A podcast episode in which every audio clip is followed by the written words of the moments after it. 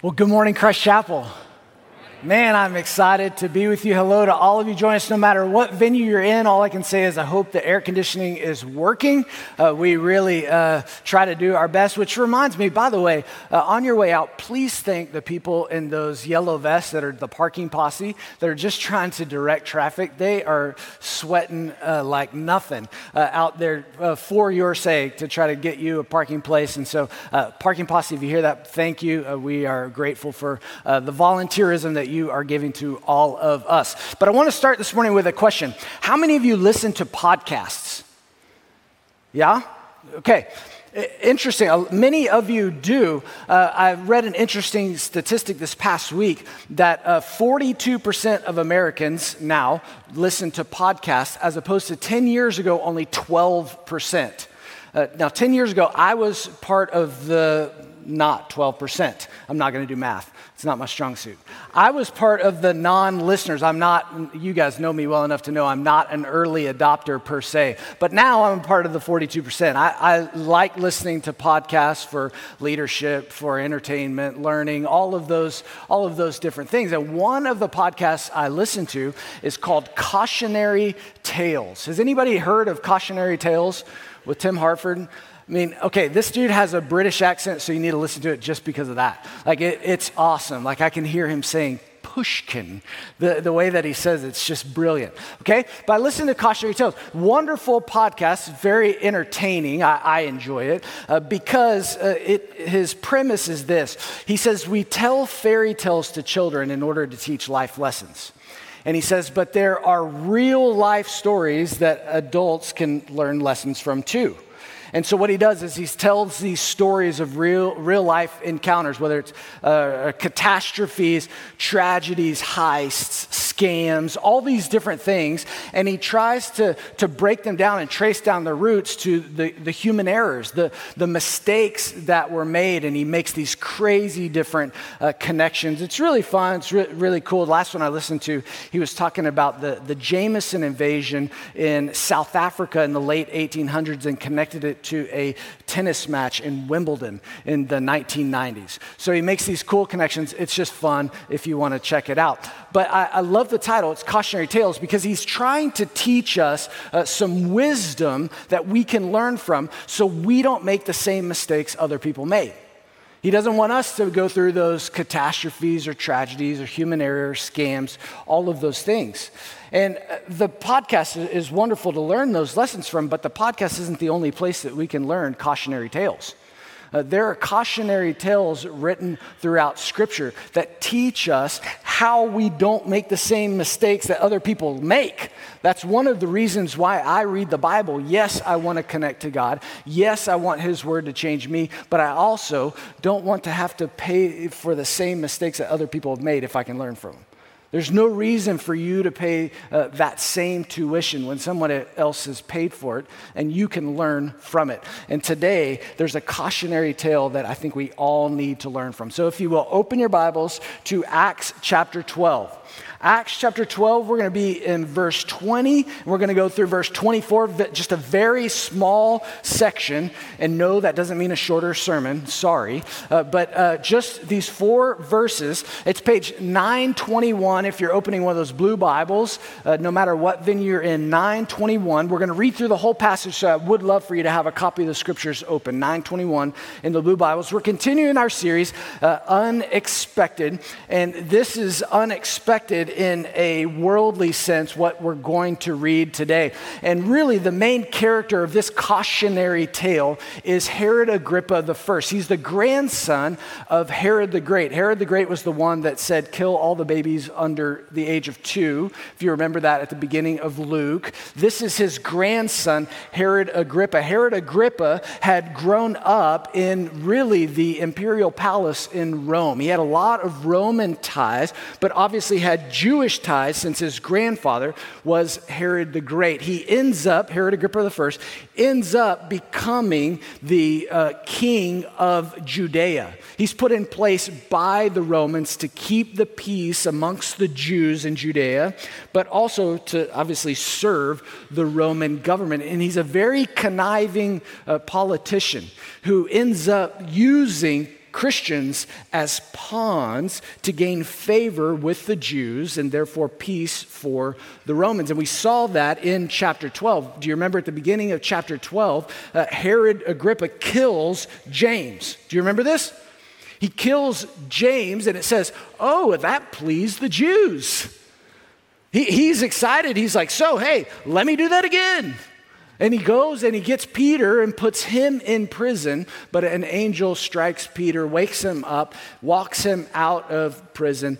Herod Agrippa goes and tries to find him and cannot find him and then ends up going to Caesarea, which is where we pick up our cautionary uh, tale. But let, actually, let me show you the, the map of where Caesarea is, just so you know. Jerusalem, Caesarea. You're going to read of Tyre and Sidon in just a second. I just wanted you to know where those were. Those are really up in Syria, but they're going to fall under the auspice of Herod Agrippa I. So you're going to read that. So just wanted you to have that in your brain. So here is our biblical cautionary tale, beginning in verse 20. Just follow along with me. It says, Now Herod was angry with the people of Tyre and Sidon. And they came to him with one accord, and having persuaded Blastus, the king's chamberlain, they asked for peace because their country depended on the king's country for food. And on an appointed day, Herod put on his royal robes, took his seat upon the throne, and delivered an oration to them and the people were shouting, The voice of a God and not of a man. And immediately an angel of the Lord struck him, that is Herod, down, because he did not give God the glory, and he was eaten by worms and breathed his last. But the word of God increased and multiplied. May God bless the reading of his word, and may our hearts be open to hear from him. So, what is our cautionary tale today? How to not get eaten by worms, okay? we strive to be Monday morning relevant here at Christ Chapel. And I don't want you to get eaten by worms. No, this is a wonderful cautionary tale from, for, for us. And really, I, I want to boil it down to really the big idea of what the caution is before we break it down. Because here is the caution God does not honor the ways of this world. God does not honor the ways of this world. God honors those who do His will His way. That is the bottom line. And, and, and that is a cautionary tale because in, in Herod's mind, Herod is winning. Herod is winning in every way. He has power, he's in a, a, a place of, of position and, and prominence. And all of us during that time would have looked at Herod and said, Man, he's got it going on. I should, maybe I should do things the way he's doing them because it looks like he's crushing it. Maybe I should, should go about my life the way that he's doing his life and, and his agenda. But God does not honor people who do not do things God, God's ways. He doesn't honor those people. And so, what I want to do is, I want to go through here and highlight the, the ways that Herod was going about his life. They're ways that God does not honor because Herod was following the ways of this world. I want to tell you then why God does not honor those things. And then I'll give you some pointed applications at the end. So hopefully we can all learn from the school of unexpected rather than the school of hard knocks. So let's look at verse 20. Uh, and the caution, uh, first caution in this cautionary tale is this uh, God will not honor someone who uses their influence to serve themselves. God will not honor someone who uses their influence to serve themselves. I, I mean, I know there's so many things that are going to be so obvious, but the world says to use people to serve yourself.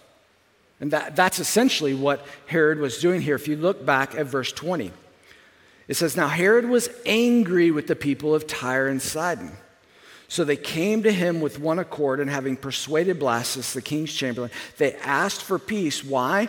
Because their country depended on the king's country for food. So let me tell you a little bit about what's going on and why there's this dispute. And some of some of these details and some of the details I'll put later on throughout the sermon come from Josephus. I just want you to know that. You're like, where are you getting this? Josephus was a Roman and Jewish historian of that day. And so some of these details I'm going to fill in with Josephus. And Josephus gives us, gives us some detail of why they are at odds with one another. What, from what I can read, it sounds like um, Agrippa, Herod Agrippa the first, what he wanted to do uh, was he wanted to fortify the walls around Jerusalem. But for some reason, the king of Syria, where Tyre and Sidon was located, the king of Syria did not want that to happen. And so he wrote a letter to Rome and said that he didn't want it to happen. And so Rome sent a letter back to Herod Agrippa I and asked him to cease, told him he could not do it. So the king of Syria is now standing in the way of what Herod Agrippa wanted to do. Then Herod Agrippa decides he wants to try to gain their favor back, so he puts on this uh, festival where he invites the local kings of the land, of which the king of Syria was one of them. But he got suspicious, knowing that he was upset with him because he stopped his building project in Jerusalem. So he did, decided to not come and told all the other people to not go to Herod Agrippa's party.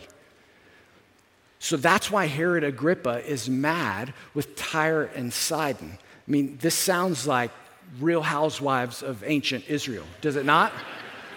I mean, there's bad blood.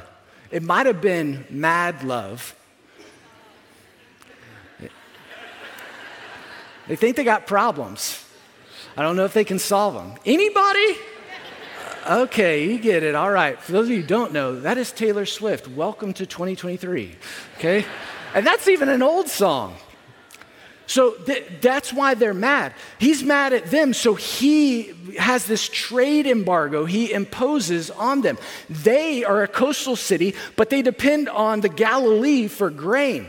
They, and the Galilee guy is, is very fertile. And I, I, that surprises folks that go over to Israel. You need to go to Israel. I'm going to show you a picture earlier. If you haven't been, you need to go. Um, but Galilee is very fertile, and he depends on them for that grain. And so he says, Well, fine, you're not going to do things my way. You don't like me, I don't like you. Tit for tat. I, I, I, I'm upset, and so I am going to use my influence to serve myself. I'm, I'm not going to use it to serve you. And so uh, that's why Tyre and Sidon go in, and they, it says they persuaded his servant Blastus, which, what a great name. Would one of you name your kids Blastus, please? Um, and they persuade Blastus, and persuaded there actually probably means bribes. So just, just so you know, Tyre and Sidon, they're following the ways of the world as well. Okay? It's not like they're just uh, altruistic, dependent upon God, and all these things. They're bribing Blastus so that they can get an audience with King Herod Agrippa. So, the caution is uh, God does not honor those people who use influence to serve themselves. Why?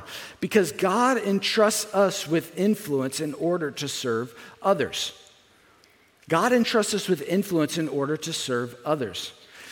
This is the heart of Jesus if you remember in Mark chapter 10, verse 45, the Son of Man did not come to be served, but to serve, good, thank you, and to give his life as a ransom for many. He came to serve. He, he, he can influence and has all the influence available to him, can make the winds and the waves cease, can heal disease, can do all these things, and yet still comes to serve not to be served. Now, the, the application uh, is, is, somewhat, there's a surface application that I think you could all make. Um, ladies and gentlemen, in, in the workforce, whatever influence you have, God has given to you for you to serve other people. He has given you that position. He has given you, uh, I'll use the word power or prestige or, or whatever authority that He's given to you so that you can serve other people, not so that you can vindictively manipulate a situation to serve yourself. That's what, that's what Herod was doing here. You're not in the position to be served, but in order to serve as you represent Christ. And just by the way, there's a, a deeper application of this that goes into our personal lives uh, as well. Because oftentimes we do use our influence in order to manipulate other people's behavior. And we do this even in our friendships and in our family. Where, and the, the, the easiest way that you can, can see this is when you withhold things from other people to garner their attention or affection. And you say, I don't do that. Hold on. Have you ever given a friend or a family member the cold shoulder? You have. I have. Yesterday, okay? Like, we, we, all, we all do that where we withhold the, our, our, our, attention and, we try to influence the other person. We try to influence the, and, and manipulate their, their behavior. We try to garner their attention and their affection. And guys, that's a way of the world. That's, that's honestly, that's man, manipulative. And, and God does not honor those ways. And sometimes we just need to go back and say, God, what is your way in this? And there's, there's a way to connect, there's a, there's a humility, there's all of, all of those things. And so there's a, there's a workforce application, but there's, uh, that's obvious. But then there's a personal application. Uh, honor God with the influence that He's given you in order to serve others. Okay, second caution in our cautionary tale today is this God will not honor someone who builds an image to be praised by others. God will not honor someone who builds an image to be praised by others. Look back at verse 21. It says, On an appointed day, Herod put on his royal robes, took his seat upon the throne and delivered an oration to them. And them would have included an entire crowd, but also uh, Tyre and Sidon. So let me just uh, set the table for you here in the context. Uh, first, when it says an appointed day, we don't, we don't know what the appointment was where the people of Tyre and Sidon would have come to hear this oration probably what, what happened was Herod Agrippa put on this big festival or party in honor of Caesar's birthday. So it's going to be a big birthday bash for Caesar, everybody. So, so why, why don't you guys come? And it sounds like day one would have been, you know, happy birthday to Caesar. But then while you're here, day two is going to be about me, Herod Agrippa. Day two is about me. And when it says an appointed day, I don't just think that means the appointed feast. I think appointed day means Herod Agrippa, let it be known to all the people hey, I've got this big important speech coming up on Tuesday that I want you to hear. Because remember, Tyre and Sidon, they want to hear him, they, they want his attention. They, they, want to, they want to be able to get in front of him because their country is struggling for food. So I think he makes it known hey, I might show up on Tuesday and have something important to say. You might find me here, and they're going to uh, find him in the theater where he gives this oration. Now, the theater in Caesarea was built by his grandfather, uh, Herod the Great, and it's standing today. If, again, if you haven't gone to Israel, you need to go to Israel. Uh, we, we go here the very first day, and uh, you can see, I mean, it's, it's, it's a perfect theater. I mean, it, it's still, still standing. You can see the, the Mediterranean right there. They still use this for concerts today, like modern day concerts. So you can go there, and uh, oftentimes that equipment is up uh, when we do go visit, um, which kind of steals from the ancient idea. Uh, but um, pretty cool that they use that. Um, anyway, so you can imagine, though, uh, Herod Agrippa going into that theater to give this oration, minus the speakers and stuff, uh, to give, an, to give an, a speech. And it says he goes to give this speech and he puts on his royal robes. Uh, Josephus says that it was a cloak that was woven of pure silver. So you, you can imagine how glistening that would be in contrast there with, with the, the, the sun rays bouncing off the sea and off of that stone. I mean, he would have, he would have emanated light. He, he, he, he would have beamed. But if you notice, all of this is set up to portray a wonderful image for Herod Agrippa. All of this is look at me. Here's the appointed day. Here's the appointed time.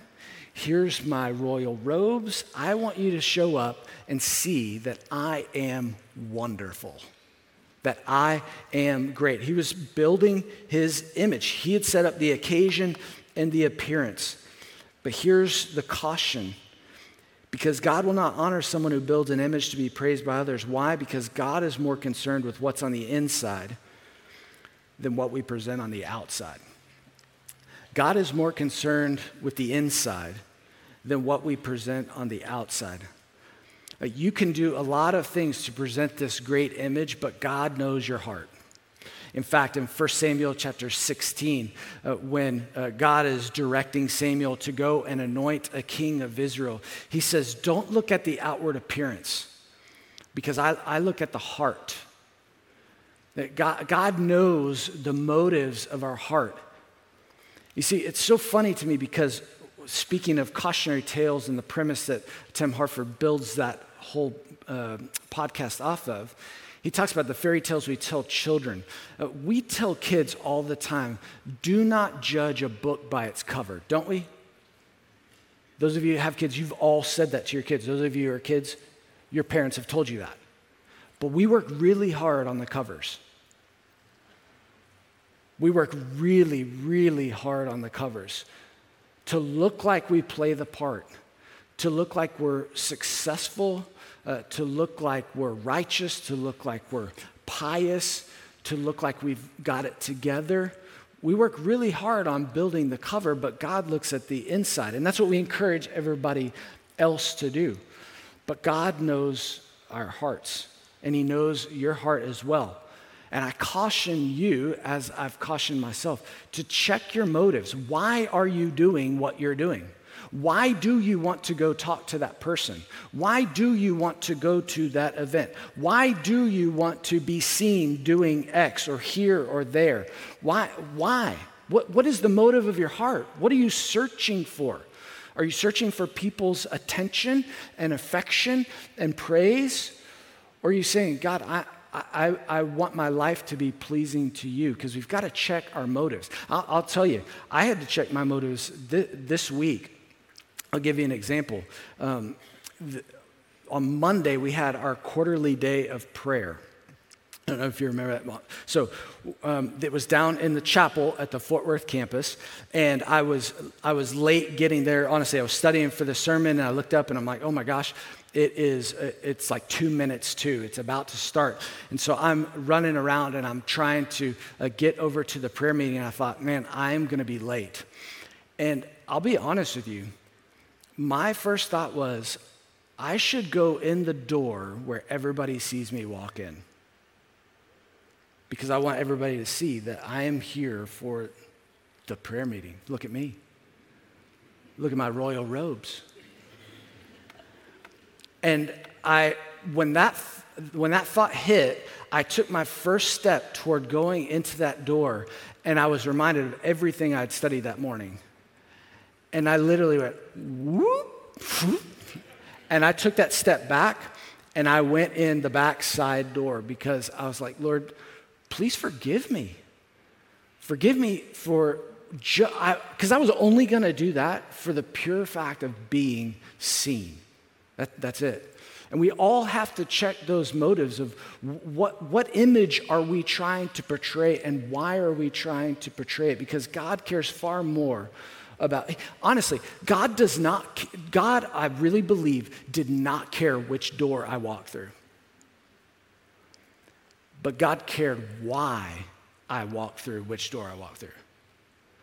That, that's what matters most to Him are the motives and intentions of our heart. So be careful. Don't spend your life posturing yourself to a place of position or prominence or influence with other people when God cares far more about your posture before Him. And then our last cautionary tale is this God will not honor someone who accepts His glory for themselves. God will not honor someone who accepts His glory for themselves. Look back at verse uh, 22 and 23. It says, And the people were shouting, The voice of a God and not of a man. And immediately an angel of the Lord struck Herod uh, down because he did not give God the glory. And he was eaten by worms and breathed his last. So, what is, what is going on here? After Herod gives this wonderful uh, oration, it says that these people begin to shout, the voice of a God and not of a man. And actually, uh, the, the Greek verb tense that, that is used there is that they repeatedly said. It's not just that they said it once, they constantly said it. And so it's almost like they're chanting it over and over again the voice of a God and not of a man. And so they're, they're giving these shouts to Herod uh, uh, Agrippa. And then it says, that, and, and let me, by the way, the, the problem that Herod has is not what people are saying. The problem that Herod has is that he's accepting it. That, that that's his problem. And, and, and let, let me say this honestly, I don't even believe that the people believed that he was a God. I believe the people were saying that because they thought that's what Herod wanted to hear. Remember, why are they there? Do you remember? Go back to verse 20. Why are they there? Food. They want food. Are they willing to give a little bit of flattery for food? Sure. Oh, you want me to call you God? Oh, yeah, you're God. Can I have some bread? Give, give me some. So I don't think they necessarily even believed what they were saying, but they, it was a means to an end, which the means do not justify the ends. Remember, God's ways are the only way that he'll honor. But they're beginning to shout this, and they shout this continually. And it says that Herod does not give God the glory. Again, his problem is not what they're saying, his problem is that he's receiving it. He's accepting it. He's like, oh, yeah. Why is he receiving it? Why is he accepting it? Because it's what he wanted. He set up this whole thing. He, he has set the table and he's getting exactly what he wanted. And it says, Then an angel of the Lord struck him down. Just a fun fact, interesting. The, the same action that the angel takes by striking, same action and verb used of when the angel struck Peter to wake him up in prison earlier on in chapter 12. But the angel strikes Peter for Peter's good and strikes Herod in judgment. Just an interesting fact. But this angel strikes him down. And it says ultimately he is eaten, by, Herod is eaten by worms. Uh, the way that I had always read this text was that immediately he's struck down, these worms like come out of him. It's like this movie thing, like crazy. And, and the more I study it and the more I read it, the, I, I, think probably it, it's that he was struck down and then ultimately he dies by worms. And in fact, Josephus tells us that within five days, he, he had some kind of worm bowel disease. I know I'm getting gross, but I'm just telling you. Um, and, and, ultimately, it strikes him down. And the reason why I get gross there for just a second is because uh, ancient folks said two things about this. First, they said that dying by that, those kinds of bowel diseases and worms like that was one of the most horrifically painful deaths a person could die. And they said, ancient people wrote that, that only those who are most deserving of it died by that manner. Uh, those aren't believers. Those are, those are just ancients who are like, man, if, if you died that way, you must have done something wrong. It's obvious to everyone that Herod had done something that was offensive to a holy God. Well, what was it? He received glory that God alone deserved. You see, that's our cautionary tale and, and, and lesson that we learn is God does not honor those who accept his glory for themselves because God will not give up the glory that he alone deserves. God will not give up the glory that he alone deserves. And I know what you're thinking. Cody, I'm not a king. I'm not a queen. No, nobody calls me a god or a goddess. Like, I don't, I'm, that, I'm not. Hold on. We all want that kind of attention and affection. We all want to be godlike. And you know how I know that? Because that was the first temptation that was ever faced in Genesis chapter 3. Don't you want to be like God? Don't you want to know the things He knows? Don't you want to be praised? Don't, don't you want to be like Him? Yeah. Yeah, I do. And then the fall happens because God doesn't share His glory uh, with anyone. And when you say, uh, and we know that from Isaiah chapter 42, if you want to write it down, Isaiah 42, verse 8. I am the Lord, and that is my name. My glory I give to no other, nor my praise to carved idols. I will not share it. And he has every right to hold it for himself. Every right.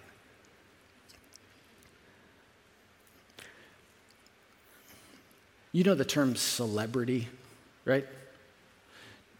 Do you know what the root of the term celebrity is? Celebrate. And we all, in one sense, want to be a celebrity, whether it's amongst our family or amongst our friends or amongst our jobs. Or we all want to be celebrated in those ways. And I'm not saying that you shouldn't rightfully be celebrated uh, for all the wonderful, great things uh, about you and the things that you've done. Wonderful. But we'll get to the application in a second because you got to be careful um, what you accept and what you deflect. You got to be really careful about that because this is a contrast between Herod and what is going on and his ways end. But look at verse 24. It says, But the word of God increased and multiplied. But, this big uh, contrastive conjunction right there. But, when Herod falls dead, the word of God endures and even multiplies.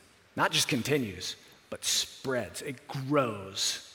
Herod's life comes to an end, the word of God spreads. This is the fourth of seven of this, the same sentence literary device that are, are, these markers throughout Acts as, as the church goes through major persecution. God delivers them from that, and it says, but the word of God increases. But the word of God endures. But the word of God grows. The word of God multiplies. The disciples increase. All, four, uh, seven times. This is the fourth of seven because his will will always endure. Again, I, I just come back to the bottom line of this cautionary tale. God will honor those who use his ways to do his will. God's not going to honor the ways of this world, but He will honor those who use His ways to do His will.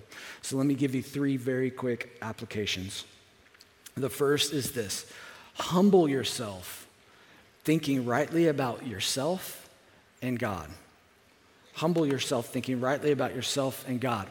And when I say rightly, I mean that synonymously with biblically. Think biblically about yourself.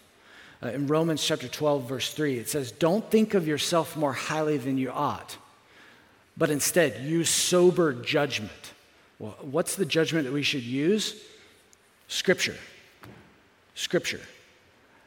So humble yourself. And one of the ways that we can humble ourselves, very concrete, is just confess your sin to God. Confess Him when you don't have pure motives. Confess to Him when, when you do want to be celebrated, uh, when you do want the attention, uh, when you want the, the spotlight, and, and it really should be pointed onto uh, Him. Uh, confess that as sin. He's faithful and just to forgive you the sins and cleanse you from all unrighteousness. Uh, second, clothe yourself with Christ's likeness so people praise God. Clothe yourself with Christ's likeness so people praise God. Herod wanted to clothe himself with these royal robes that would bring attention to him. And what we're encouraged throughout Scripture is that we would clothe ourselves with Christ's likeness. In Colossians chapter 3, verse 12, it says, Clothe yourself with compassion, kindness, gentleness, humility, all of those things that exhibit the character of Christ. And you say, Hold on, Cody, I don't really, that doesn't, that doesn't, those clothes don't fit me. You know? Hold on. You want to be clothed with Christ's righteousness, right? We all want to be clothed with Christ's righteousness so that we can stand before the throne of God complete because of what Christ has done on our behalf, not based on our own merits that would fall well short. And so, if you want to be clothed in Christ's righteousness, why don't you spend your life in gratitude clothing yourself with Christ's likeness? Clothe yourself in Christ's likeness so other people praise God. That, remember what Jesus said in Matthew chapter 5, verse 16. Uh, Let your light shine before men so that others may see your good deeds and praise you. Praise your Father in heaven. They may see your good deeds and praise him. And then finally, give God the glory for the things he has done and continues to do. Give God the glory for the things he has done and continues to do. Um, I'm a big fan. Give credit where credit is due. So I, I want this is I want to try to be as Monday morning as I can on this, uh, because if someone says, you know, thank you for the way that you, if you go if you go to the parking posse today, and you say, hey, thank you for serving us. You say, Cody, do you expect that that parking posse goes, praise God? You know, like real cheesy, you know, like, man, all glory, you know, whatever. No, I, I, I don't expect that. Because, praise God, they made a decision to go out there and sweat it out and serve you. And so I expect them to go, thank you. You're uh, rightfully receiving the, those kind of things. And then as it goes deeper, ultimately we go, man, I'm just, I'm thankful God allowed me to be here as it, as it goes deeper. You don't have to deflect everything immediately. Remember what Paul says. Paul, Paul says here in uh, 1 Corinthians, he said, I planted, Apollos watered, but God caused the growth. So can we thank Paul for planting? Sure. Can you thank Apollos for watering? Sure, but ultimately we acknowledge that God is the one who causes the growth. He is the one who ultimately gets the glory because it's His will that will always endure and it's His word that we live by. You see, don't miss this cautionary tale. You have King Herod versus King Jesus.